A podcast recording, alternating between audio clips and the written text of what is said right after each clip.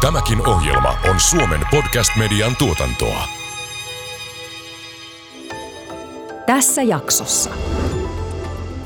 kun mennään niin kuin tosi pitkälle eteenpäin. Se metaversumi tarkoittaa, että tulee niin kuin kopio siitä fyysisestä maailmasta ja tämä digitaalisuuden niin kuin välimuoto, joka meillä on nyt ollut, niin eihän se minnekään häviä, mutta me mennään niin kuin sitä eteenpäin ja me tullaan niin kuin lähemmäs ihmistä. Ja silloin voidaan ajatella, että niin kuin myyminen muuttuu ja tulee niin kuin luonnollisempaa ja parempaa, että sä voit rakentaa ihan mitä vaan tuonne metaversumiin.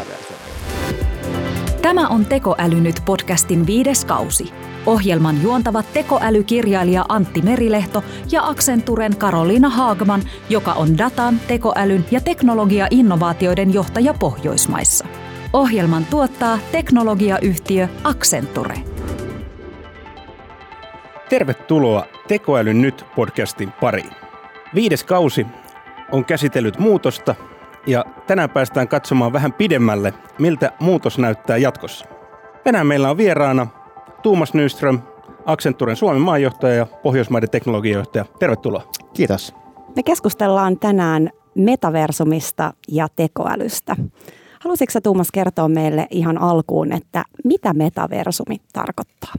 Se varmaan tarkoittaa kaikille meille vähän eri asiaa.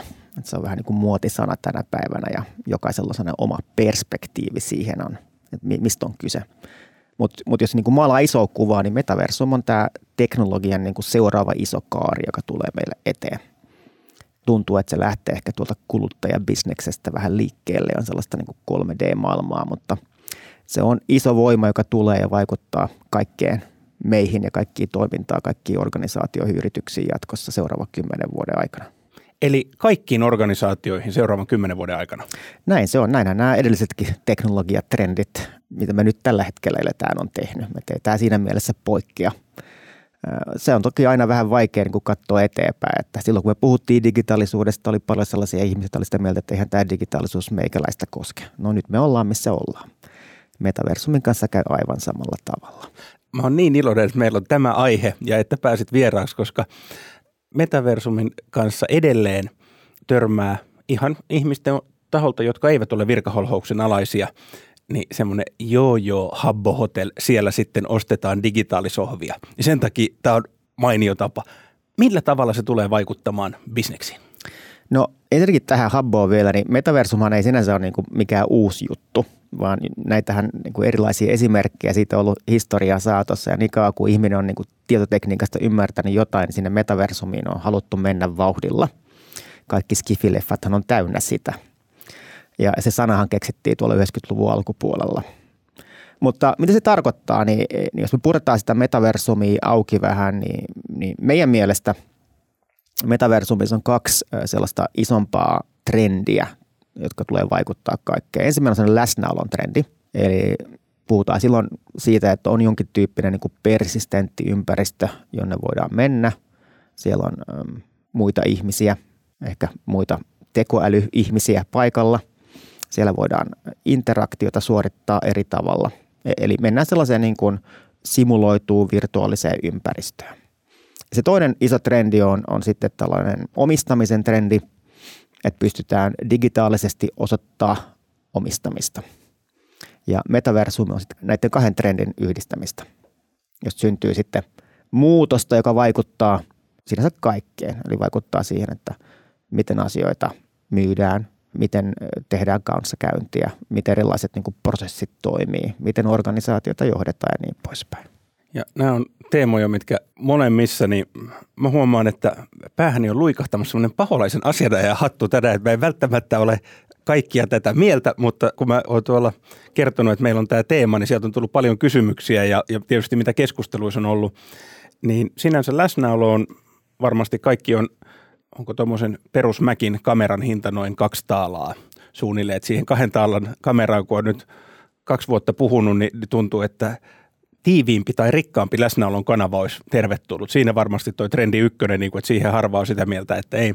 Mutta omistamiseen, niin tähän ihan spesifi kysymys siitä, että kun nyt myöskin suomalaisten perustamat yritykset ovat myyneet maata onnistuneesti metaversumissa.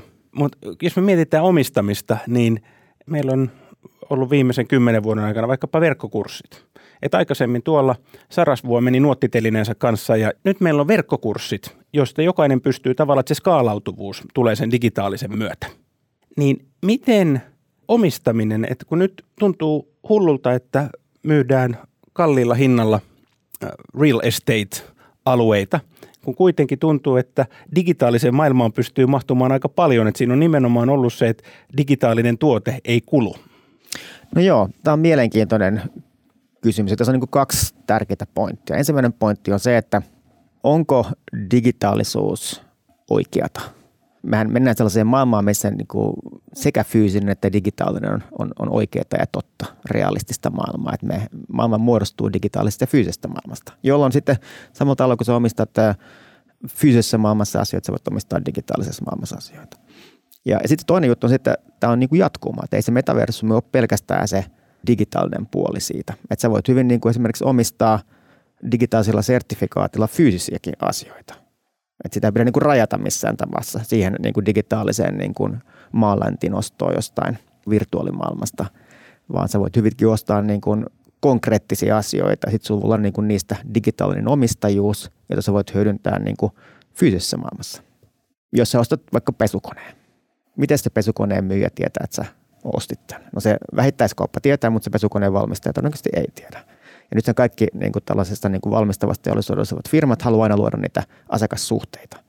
No hyvällä tsäkällä siellä on joku lippulappu siinä paketissa, jos on joku QR-koodi, jonka voit skannata, voit käydä rekisteröitämässä sun tuotteen. Mutta miten sä siinä ostotilanteessa, niin saat sen niin kuin digitaalisen sertifikaatin, että tämä pesukone, juuri tämä yksilö on sinun. Ja sitten sulla on se sertifikaatti olemassa ja sä voit hyödyntää sitten sen koko niin kuin elinkaaren aikana. Eli käytännössä sitten, jos sä haluat vaikka hankkia siihen huollon, niin yhtäkkiä meillä onkin tietoa tarkalleen, että no mikä hemmetin malli tämä olikaan nyt tämä mun pesukone, kun mä soitan sinne firmaan. Ja sitten kun mä soitan sinne firmaan, niin sitten ne voi katsoa se sertifikaatti ja katsoa, että hei, me pystytään tarjoamaan tähän huoltoa. Tai sitten kenties sä haluat myydä sen pesukoneen jossain vaiheessa tuolla verkkokaupassa, niin sitten sulla on se tieto, että se on sun ja sä voit sen myydä, eikä kukaan muu voi sitä myydä. Tällaisia esimerkkejä tulee sitten ja, ja sitten tämä laajenee kaikki niin kuin data, joka on tätä niin kuin tekoälyn niin kuin energiaa, niin, niin syntyy uuden tyyppistä dataa, omistajuuden dataa, ajokortti, mitä ikinä. Toki niitä virtuaaliomistajuustikettejä tulee, tämä NFT, tota, noin juttuja, jotka on ollut tapetilla paljon, niin eihän niin kuin sille siitäkin seuraa asioita. Että kyllä varmaan kaikki me tullaan omistamaan jotain digitaalisia asioita ja pitää muistaa, että tänä päivänä – peliteollisuus on, on niin kolme kertaa isompi bisnes kuin musiikkibisnes ja suurin osa siitä rahasta käytetään siihen, että digitaalista omaisuutta peleissä. Silloin viimeksi, kun me itse asiassa Tuomas yhdessä keskusteltiin metaversumista, niin mun mielestä siinä oli jotenkin, käytiin läpi, että mistä se arvo tulee että miten voidaan määrittää, että jollain asialla, joka ei ole fyysistä, niin on arvoa. Eli tavallaan se, että, että mikä tahansa asia, johon ihmiset uskoo, että sillä on arvoa, niin siitähän ihmiset on jatkossa valmiita maksamaan, oli se fyysistä tai sitten ei fyysistä. No näin se on, että tänä päivänä on niin helppo ajatella, että jollakin fyysisellä laitteella on arvo, siksi kun se on niin fyysinen, että sitä voi koskea. Mutta onko se oikeasti näin? Ei välttämättä. Kyllä samalla tavalla tänäkin päivänä silloin se psykologinen juttu, että me ollaan sitä mieltä, että tämä on tämä näin arvokas. Toki se materiaali maksaa jotain, mutta digitaalisessa maailmassa se menee vaan siihen ikään kuin ajatukseen, että miten mä oon valmis maksamaan siitä, että miksi bitcoinilla on arvoa, kysymysmerkki. No Just siksi, näin. koska ihmiset uskoo siihen. Just näin. Ja tämä on, minkä esimerkin otit pesukoneesta, niin sain justiin kuulla lähiaikoina, että esimerkiksi Suomessa kaikkien autojen jälleenmyyjien, riippumatta merkistä, niin siellä on menossa – jälleenmyyjäsopimukset uusiksi 2025 mennessä. Eli nyt jos aikaisemmin sanotaan, että mä olin järkevä ihminen ja mä ostin Opel Insignian, loistava auto, niin sen myi mulle Opel Suomi. Että siellä oli Opel Suomi on jatkossa se myyjä, kun nyt mä oon voinut ostaa sen vaikka länsiautolta. Ja se asiakussuhde on mulla ollut, että, mä oon löytynyt sieltä länsiauton CRMstä. Niin jatkossa vuonna 2026 kaikki automerkit Suomessa myyvät sen teslamaisesti, eli niin, että tehtaan paikallinen yhtiö myy sen ja jälleenmyyjä, kuka se sitten onkaan, niin vaan toimittaa. Ja siinä ollaankin, tullaan taas tähän asiakkuuteen, asiakasdataan, omistajuuteen ja vastaavasti, mitä lohkoketjut jo, yksi tämmöinen argumentti oli vaikka autojen osalta, niin mä muistan se yksi esimerkki oli, että timantti ei koskaan voi kasvaa karaatimäärässään eikä auton kilometrimäärä pienentyä. Niin, niin tavallaan, että, että silloin me ruvetaan, meillä on selkeä jatkumo siitä, missä tämä auto on ollut, kuka sitä on huoltanut, mitä, mitä on tehty ja tavallaan, että sitten se Saksasta tuotujen ruuvaaminen – No nimenomaan näin, että nyt sitten kun sä ostat auton vaikka käytetyn tuolta maailmalta, niin sitten todennäköisyys sitten, että sua huijataan niin kuin pienenee, kun sulla on se digitaalinen sertifikaatti ja sitä pystyy seuraamaan, mitä sille on tapahtunut. Mutta jos, nämä, jos näitä autokaupoista puhutaan, niin ne on varmaan ihan onnellisia, että näin tapahtuu, koska ne tekee rahansa sillä huollolla. Niin. Juuri näin, mutta samaan aikaan se ehdottomasti hyödyttää kuluttajaa, mutta driveri tuntuu olevan se, että tehdas, auton valmistaja Haluaa suora yhteyden asiakkaaseen. Juuri, Juuri näin. näin. Et kun, se on niin kuin B2B-bisnestä tänä päivänä ja sitten tulee B2C-bisnestä jatkossa. Joo. Miten Tuomas heti alkuun kerroit, että metaversumi tulee vaikuttamaan kaikkiin yrityksiin maailmassa. Haluatko avata vielä vähän ajattelua tästä, että mikä se konkreettinen vaikutus on? Miten yritysten pitäisi varautua siihen? Mitä, mitä tulee tapahtumaan? No, jos aloitetaan vaikka niin kuin jostain ihan prosessin alkupäästä, vaikka myynnistä, niin miten asioita myydään – asiakkaalle tänä päivänä, niin tänä päivänä varmaan me surfataan netissä, katsotaan vähän juttuja tai, tai sitten me ollaan jossain verkkokaupassa ja katsotaan vähän, että kuinka monta tähteä tämä tuote on nyt saanut tai luetaan jotain arvosteluja. Mutta ennen sitä, ennen kaikkea tätä, miten me ostettiin ennen sitä, mehän mentiin ainakin kauppaa katsoa asioita, koska ei voinut mennä verkkoon. Et sun piti mennä paikan päälle tsiikaa sitä juttuja ja vähän miettiä. Niin nythän tämä metaversumi tuo sen takaisin. Että mehän mennään sinne virtuaalikauppaan jatkossa katsoa sitä mitä ikinä me ollaan ostamassa. Ehkä se on sohva, ehkä se on joku vaate, ehkä se on joku elektroniikkalaite. Ja sitten sitä pystyy kokeilemaan, katsoa siellä, kävele sen ympäri. Jossain vaiheessa tulee niin kuin tällaisia erilaisia niin kuin ehkä tunneasioita mukaan, että voi kokeilla, että kuinka hyvä tämä tekstiili on ja kun mennään niin kuin tosi pitkälle eteenpäin. Se metaversumi tarkoittaa, että tulee niin kuin kopio siitä fyysisestä maailmasta ja tämä digitaalisuuden niin kuin välimuoto, joka meillä on nyt ollut – niin eihän se minnekään häviä, mutta me mennään niin kuin sitä eteenpäin, me tullaan niin kuin lähemmäs ihmistä. Ja silloin voidaan ajatella, että niin kuin myyminen muuttuu, että tulee niin kuin luonnollisempaa ja parempaa, että sä voit rakentaa ihan mitä vaan tuonne metaversumiin, minkä tahansa sellaisen niin kuin myyntikonttorin. Ja sitten siellä voi olla samalla tavalla kuin ennen, niin sitten syntyy niitä niin kuin ihmissuhteita sinne metaversumiin, että jos sä myyt jotain niin kuin vaikeampaa, no vaikka autoa, niin sä menet sinne autokauppaan, niin sitten siellä on niin kuin myyjä ja sitten sä voit tutustua siihen ja sitten sä voit tulla se uudestaan sinne kauppaan. Ja siellä on se sama myyjä, ja se muistaa sun edellisen keskustelun ja se keskustelu jatkuu siitä.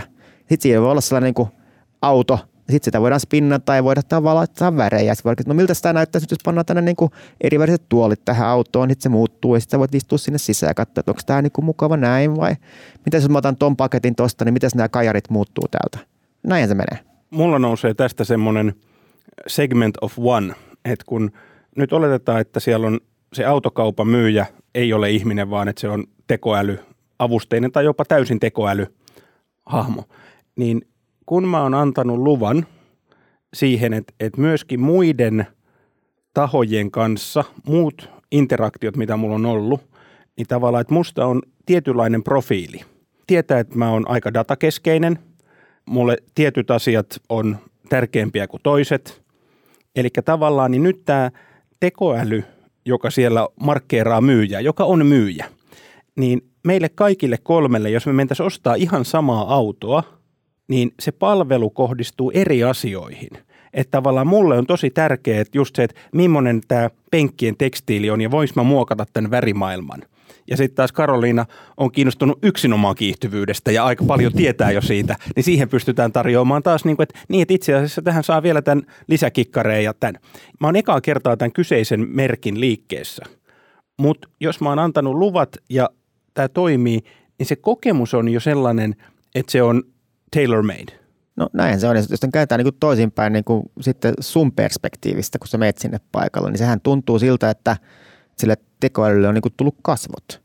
Että se ei ole enää chattiboksi tai joku algoritmi, vaan sitten se on joku interaktiopiste, että tämä metaversumi luo tekoälylle kasvot tämän seurauksena, jolloin sitten tulee se yksi yhteen niin kuin suhde sitten jatkossa. Toki se voi olla ihminenkin, ken tietää, että onko se tekoäly pelkästään vai onko sitten siellä joku ihminen, joka istuu myyntikonttorissa ja on sun kanssa siellä samaan aikaan siellä metaversumissa. Molemmat on mahdollisia. Sä Tuomas avasit meille nyt hyvin mahdollisuuden keskustella metaversumin ja tekoälyn tästä niin kuin yhteismaailmasta. Miten sä näet sen? No tekoälyyn tulee, jos me tämä metaversumi nyt kehittyy seuraavan kymmenen vuoden aikana jonkin tyyppiseen niin kuin sellaiseen pisteeseen, että niin kuin ihmiset ympäri maailmaa ymmärtäisi jollain tavalla samalla tavalla, niin tekoäly on samalla tavalla kuin ohjelmointi pakollinen niin kuin ainesosa siihen metaversumiin. Että ilman sitä sitä metaversumia ei tule, mutta vaikea niin kuin aina ymmärtää, että mikä osa sitä metaversumia on sitten niin kuin tekoälyn pyörittämä ja mikä ei. Että se tulee olla ihan pakollinen tukipilari sille kaikille. Ja jos mietitään vaikka laajennettua todellisuutta, että metaversum ei pelkästään ole sitä, että sä oot tuolla niin kuin jossain 3D-maailmassa silmät kiinni, vaan se voi olla hyvin jollakin, jollakin tavalla, niin kuin vaikka sulla on silmälasien päällä projektoitua lisätietoa tai jotain muuta vastaavaa, niin heti kun me päästään tällaiseen niin kuin fyysiseen ja digitaaliseen yhdistämiseen, me kaikki tiedetään, että se vaatii erilaisia algoritmeja, jotka on niin kuin tekoälyvetosia. Tai sitten jos me otetaan toinen esimerkki, jota me ollaan niin kuin tässä pilotoitu tuolla meidän studiolla liittyen tällaiseen mm, niin kuin tehtaisiin. Eli me ajatellaan nyt sitä, että, että me ollaan puhuttu vähän kuluttajabisneksestä tästä näin, niin me hypätään sanan B2B tai niin kuin valmistavaa teollisuuteen, niin jos sulla on tehdas, niin samalla tavalla sä voit tehdä sit tehtaasta niin kuin metaversumin. Eli teet sitä kopion. Ja, ja niin kuin paljon puhuttu tästä digital twinistä, joka on niin kuin yksi asia, joka ajaa sisään tähän metaversumiin mukaan trendinä. Eli teet kopion tehtaasta ja sitten pystyt niin kuin sitä tehdasta pyörittää simulaatiomielessä, mikä tarkoittaa siis sitä, että sä voit ottaa sitä videokuvaa. Eli sä voit niin simulaatiotta ottaa videokuvaa, ja sitä videokuvaa voi käyttää siihen, että kouluttaa tekoälyä, ja sitten tekoäly laittaa sinne oikeaan tehtaaseen. Ja yhtäkkiä se metaversumi olikin niin kuin koulutusympäristö sille tehtaalle, että optimointia, jolla voi kouluttaa tekoälyä, joka sitten voidaan mennä takaisin siihen fyysiseen maailmaan. Eli me ollaan synteettisen datan parissa, mitä tänä päivänä perässä hiihteen etu – autonomiset autot, jotka nyt rupeaa kouluttamaan omia algoritmeja, niin siellä ei välttämättä renkaat pyörähdä montaakaan mailia, vaan se pystytään tuottamaan jo olemassa olevasta datasta ja sen jälkeen kouluttaa algoritmeja. Niin samalla tavalla tässä, että meillä on tehtaasta kopio ja sen pohjalta siellä sinne voidaan ajaa erilaisia häiriötilanteita muita, joilla sitten pystytään kouluttamaan sitä algoritmia ilman, että sitä kallista tehdasta ja niitä kallista osia käytetään siinä. No juuri näin. Tämä on niin kuin hyvä esimerkki. Niin, ei olisi tullut tämäkään mieleen. No, tämä avaavaa. Tämä on luonteenomaista tällaiselle keskustelulle, kun ruvetaan menee niin tulevaisuuteen. Se on tosi vaikea niin kuin oikeasti ymmärtää näitä juttuja, kun katsoo tästä ilman keskustelua. Et jos vaan on tässä omassa ekoboksissa, niin sitten ei niin kuin tule viisaammaksi. Sitten tämä metaversum on, on, on tota, siinä mielessä mielenkiintoinen aihe. Tässä on paljon tällaisia niin kuin ovenavauksia, jotka tulee tapahtua meille kaikille tämän seuraavien vuosien aikana, kun me ymmärretään sitä lisää ja sitten löytyy joku uusi kulma, jota me ollaan funtsittukaan. Niin tämä tekee tästä tosi mielenkiintoisen. Sitten kaikki nämä niin eri kulmat, mitä ihmisillä on, että on se sitten sitä kuluttajabisnestä, tai on se sitä niin kuin digitaalista twinniä, on se sitä niin kuin synteettistä dataa. Toki sitten tulee paljon uusiakin muitakin kulmia tietoturvaa ja muihin liittyen, ja kun ne kaikki konvergoituu, niin sitten me ollaan aika hyvässä paikassa. Ehkä varsinkin kun puhutaan jostain teknologiatrendeistä ja moni ajattelee, että no onko tekoäly jotain ohimenevää, onko metaversumi nyt joku ohimenevä asia, niin tavallaan se, mikä mun mielestä Tuomas tuossa vastauksessa tuli tosi kivasti esille, on se, että näistä oikeastaan mikään ei ole semmoinen ohimenevä trendi, vaan ne oikeastaan asioita, jotka nivoutuu kaikki yhteen. Että tietyllä tavalla tekoälykyvykkyydet tarvitaan, jotta voidaan hyödyntää metaversumin kyvykkyyksiä. Ja ne on vaan niin kuin asialla on tietty semmoinen evoluutio, miten ne tapahtuu. Näin se menee, että pitää niin kuin miettiä, että niin kuin ymmärtää, että tämä metaversum on niin kuin iso asia niin kuin monen mielestä.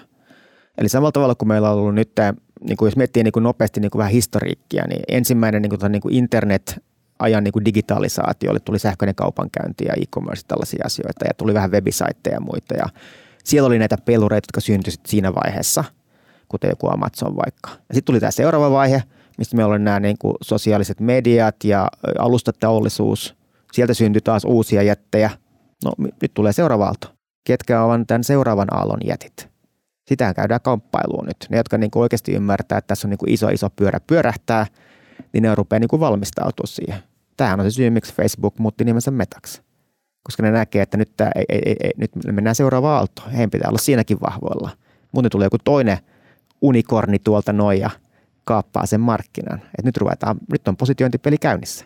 Millä tavalla? Tämä on skidi-sivuhyppy, mutta jos mietitään, niin kuin kuvasit tuota Ecom siellä oli kupla ja sitten oli selviytyä, että sieltä tuli isot. Sitten meillä tuli alustatalous. Siellä tapahtui voimakas keskittyminen, the haves and have nots, ne joilla on dataa ja ne joilla ei ole. Ja, ja tänä päivänä kongressissa keskustellaan siitä, että tuleeko isoja jenkkiyhtiöitä pilkkoa. Kiinassa tätä keskustelua ei käydä, koska kaikki data on valtiokäytössä, niin se on A-OK. Millä tavalla näet, että mikä on yksilön rooli tässä vallanjaossa, kun mennään metaversumin suuntaan? Eli että mulla on se data, jota mä oon kerryttänyt monissa interaktioissa, mä oon antanut siihen luvat, ja nyt tällä kertaa, kun mä menen ostaa sitä autoa, niin sen myötä, että mä annan mun persoonaprofiilin, kiinnostunut tekstiileistä ja väreistä, ei kiinnostunut kiihtyvyysominaisuuksista, mä säästän auton valmistajan aikaa siinä, että he pystyy tarjoamaan mulle juuri sellaisen kokemuksen kustannustehokkaasti. Tavallaan, että mä, mä oon hyödyntänyt tässä jo omaa dataa. Vastaavasti mä omistan pienen siivun siitä saaresta, jolla nyt hologrammi Beatles tulee soittamaan. Esimerkit on ylty ympäri. Mutta mä tarkoitan sitä, että, että mä oon mukana aktiivisena toimijana, mä käytän mun dataa, mä annan sen jakoon ja mulla on myöskin pieniä omistuksia eri puolilta. Mikä on tämä valta-asema yksittäisillä ihmisillä metaversumissa? No sitähän se digitaalinen omistajuus siinä niin kuin pitäisi tuoda mukaan, siksi me puhutaan siitä. Mutta toisaalta taas niin sä oot ihan oikein siinä, että tänä päivänä se on niin kuin aika harvan hallussa toinoa. Että mä just ostin nimittäin auton tuossa jonkun aikaa sitten, ja tämä, edellinen, tämä sama autonvalmistaja lähettää mulle edelleenkin mainoksia siitä, että Tuumas ostat tämä auto. Että et jossain, jossain niin kuin tämä data ei ihan vielä yhdisty, mutta ei mennä siihen. Mutta tässä metaversumissa, niin sun pitäisi niin kuin omistaa se data. Ja tähän niin kuin nyt, jos me katsotaan niin kuin startuppeja, tätä skeneä, joka on niin kuin syntymässä tällä hetkellä tämän ympärille, kaikki nämä blockchain niin kuin johdannaiset, mitä nyt on tulossa tähän niin kuin hajautettuun dataan, niin se visio, yhteisön visio on se, että se metaversumi on hajautettu. Että se ei ole tällainen kenenkään omistama niin kuin yksittäinen niin kuin linnake, vaan, vaan metaversumin perusperiaate on se, että se on hajautettu. Se ei ole niin kuin minkään organisaation sisällä, se ei ole minkään niin kuin yksittäisen yhtiön niin kuin omistama joku juttu, vaan se on jatkumo, johon pystyy osallistumaan ja jos on niin kuin korkea siirrettävyys. Että sun pitää pystyä siinä virtuaalimaailmassa siirtyä paikasta toiseen. Ja sitten kun sulla on se datan omistajuus tai se omistajuuskonsepti, niin sitä kautta sä pystyt niin kuin siirtymään myöskin paikasta toiseen, että sä et niin kuin ja jumiin sinne. Niin tämä on se niin kuin perusfilosofia nyt siellä alhaalla. Että tässä on vähän sellainen niin vapaustaistelun meininki, jos halutaan sanoa näin tässä IT-maailmassa, että ne startupit haluaa rakentaa sen tulevaisuuden, jossa ei ole yhtä niin kuin neljää firmaa, joka omistaa niin internetin. Mä kaivan sen Tim Ferrisin jakson, missä oli Balaji S, Rivastan sukunimeltään, missä mulle tämä aukesi hienolla tavalla, että kun meillä on tällainen nimi käytössä, aikaisemmin mä olisin varmaan ollut Antti Matin poika, mutta nyt mä oon Antti Merilehto, niin he käyttää ilmausta state name. Et meille on annettu tämmöinen nimi sen takia, että meidät pystyttiin värväämään armeijaan että tiedettiin kuka on kukin, että se ei ollut vaan se vaaleetukkainen kaveri sieltä Lauttasaaren perukoilta, vaan että, että tiedettiin, että Antti Matin poika on sen ikäinen, että ei muuta kuin kruunulle hommiin. Tästä tuli tämä nimi ja sitten sen takia meillä on sitten ollut erinäköiset vahvat tunnistautumiset ja tupas mallit, tuolta kun mä näppäilen Nordeaa, niin, niin sitten myös OP tietää, kuka minä olen, kun olen tekemässä jotakin transaktiota. Niin mä vapaasti kommentoin tätä esitystä, mikä siellä tuli, mutta ideana tämä nimenomaan siirrettävyys, mikä on äärimmäisen mielenkiintoinen. Et nyt mä en välttämättä enää halua esiintyä mun koko nimellä kaikissa näissä metaversen osissa, mutta samaan aikaan, tämä on taas Karoliina naurattaa, kun mulla on näitä pöhköjä esimerkkejä, mutta sanotaan, että mä oon tosi aktiivinen Labradori-foorumin toimija. Ja mä oon ollut siellä pitkään, mä oon moderoinut ja se feedback, mitä mä oon saanut, niin sen lisäksi, että mä oon niin kuin asiassa – mä en kommentoi sinne höpö, höpö mä en myöskään lynkkaa ketään. Eli mulla on, mulla on hyvä klautti, mulla on hyvä maine tässä yhteisössä. Niin nyt kun mä siirryn seuraavaan, mä innostun suunnattomasti nyt, mikä olisi joku semmoinen, mikä, perhokalastus. Mun, mun pää, pääsano on niks ja mä rupean perhokalastuspuolelle. Niin tavallaan nyt kun mä siirryn sinne, en edelleenkään, käytän taas jotain ihan uutta identiteettiä, mutta tästä mun Labradorin noutaja yhteisön cloudista, niin siirtyy se mun toimintatavat. Mä oon reilu, mä, mä en käytä karkeata kieltä, mutta sitten samaan aikaan ihmiset tietää, että tämä on ihan nybie, mitä tulee perhokalastukseen. Mutta tavallaan, että mun identiteetti siirtyy siellä eri puolille, missä mä toimin, ja tavallaan mun maine kantaa eri puolille, niin tämähän tuo siihen, ilman että kukaan tietää, että mä olen Antti Merilehto. Niin, Tämä on niin kuin aika kova visio tulevaisuudesta, mikä sulla on tuossa Antti. Että eihän tämä niin kuin mitenkään ole mahdotonta, että se menee tähän suuntaan. Että tämä digitaalinen omistajuus myöskin niin kuin on sun oman henkilökohtaisen niin kuin profiilin omistamista ja sitten sen hyödyntämistä ja sitten sillä tavalla vielä, että sä voit olla kuitenkin anonyymi siinä päällä. Että jos sä haluat olla Antti tuossa toisessa paikassa, mutta sä ootkin Pekka siellä perhokalastustiimissä sitten, niin se on ihan ok. Näin se menee ja siitä tulee niin kuin mielenkiintoista, koska sitten kun me, nämä on niin kuin niin kuin digitaalisia assetteja, tämähän ei ole niin fyysistä, vaan tämä on digitaalista, että minkälainen sä oot, jos se, todistusaineisto siitä. Ja tota, se on niin kuin sama kuin se pesukoneen niin kuin tiketti. Tai se on sama kuin, että sä ostat tuolla digitaalisessa maailmassa vaikka digitaalisia vaatteita – itse menet jonnekin toiseen digitaaliseen niin kuin ympäristöön, niin sä haluat edelleenkin käyttää niitä samoja vaatteita siellä vai mitä? Niin silloin sun pitää olla samantyyppistä siirrettävyyttä. Että tästä tulee niin kuin erilaisia kerroksia tähän niin kuin datan omistajuuteen ja sitten siihen siirrettävyyteen. Mä en tiedä, mitä kaikkea me vielä käydään. Ja samaan aikaan mä huomaan, että, että nyt olisi tarve auttaa meidän kuulijoita, jotka eivät ole siellä matkalla vielä. Niin me ollaan puhuttu aiemmilla kausilla ollaan puhuttu erilaisista alustoista, ihan siis pilviratkaisuista, jotka edesauttaa sitä, että me pystytään hyödyntämään tekoälyä.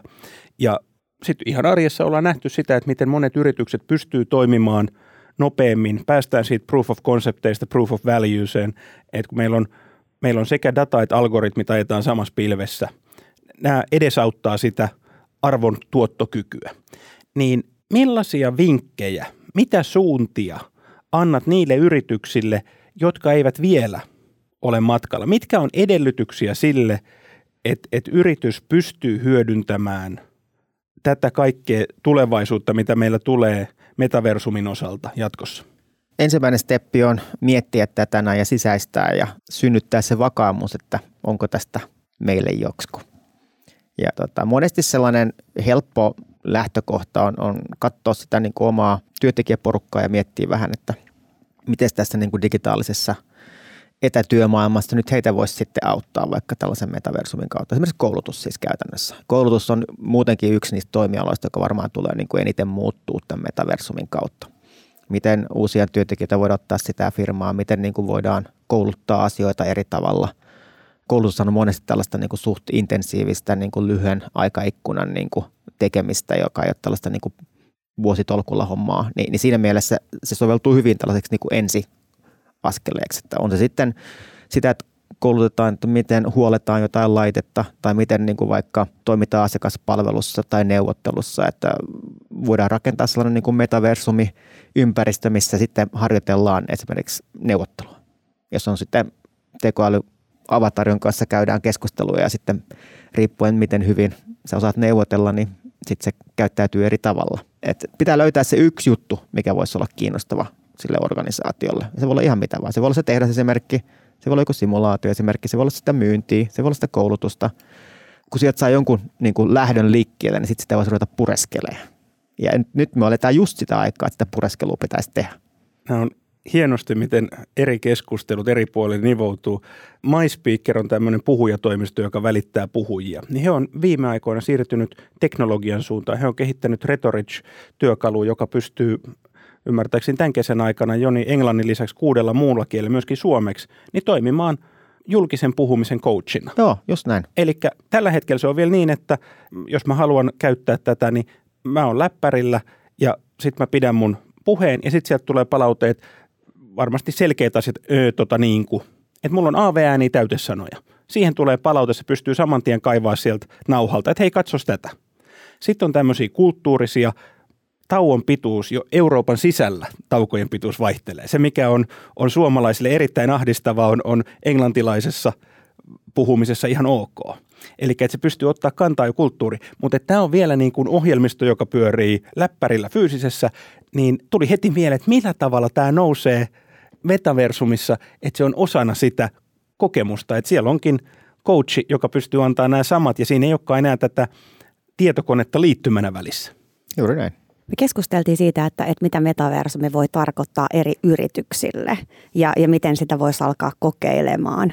Mutta miten sä Tuumas näet, että mikä metaversumin aikaperspektiivi on, että mitä tulee tapahtumaan seuraavien vuosien aikana, että minkälaisesta aikaikkunasta puhutaan?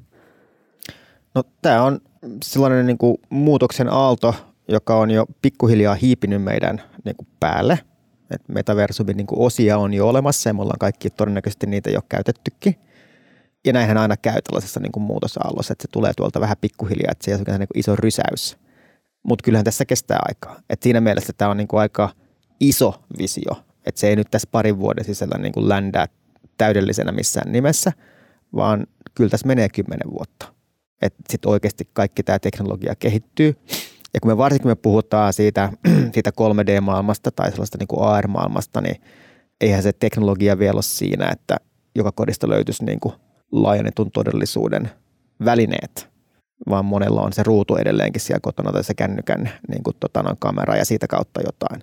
Et kyllä tässä niin kuin seuraavan kymmenen vuoden aikana tämä kuluttaja business ja tällainen niin device-markkina tulee kehittyä paljon, joka tulee ajaa tätä näin. Mutta sitten jos mennään vaikka näihin yrityspuolen juttuihin, just näitä tehdä ja muihin, ne on ihan reaalisia tehdä tänä päivänä. Että osa on niin kuin täällä nyt ja sitten varsinkin tämä kuluttajabisnes ja nämä laitepuoli, niin, niin se tulee kehittyä seuraavan kymmenen vuoden aikana aika paljon. Että kyllä me kaikki tiedetään, että Googlelta, Microsoftilta, Applelta tulee seuraava sukupuole laitteet seuraavan parin vuoden aikana – niin, niin sitten katsotaan, se on seuraava askel. Sitten se, sit odotetaan taas vähän aikaa, sitten tulee seuraava askel, että minkälainen se PlayStationin seuraava VR-headsetti onkaan siihen uusimpaan pleikkaa sitten.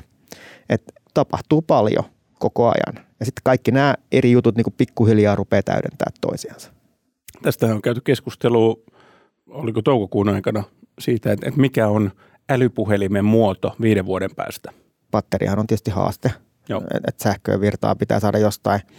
Mutta kyllähän Google Glassi protona sellaisena kuin se oli silloin aikoinaan, niin ei ne nyt siellä varmaan niin kuin toimettomanakaan istunut koko tätä aikaa tässä välillä, että, että silmälasit on aika hyvä tuote varmaan jatkossa, että löytyy multakin tuolta taskusta, mutta se johtuu iästä vaan, eikä siitä, että siinä olisi mitään AR-overlayta, mutta kyllä nämä muodot muuttuu. Että tota noin, kun me mennään siihen niin kuin metaversumiin, niin tällainen niin kuin luonnollinen niin kuin interaktio ihmiselle on helpompaa. Että nyt me ollaan niin kuin kiinni jossain näytössä tai näppäimistössä tai touchscreenissä sen takia, että se on niin kuin meille kätevä tapa tehdä interaktiota. Mutta jos tämä interaktiokyvykkyys kehittyy teknologian myötä, niin toki sitten tämä meidän laitekirjo muuttuu sitä kautta.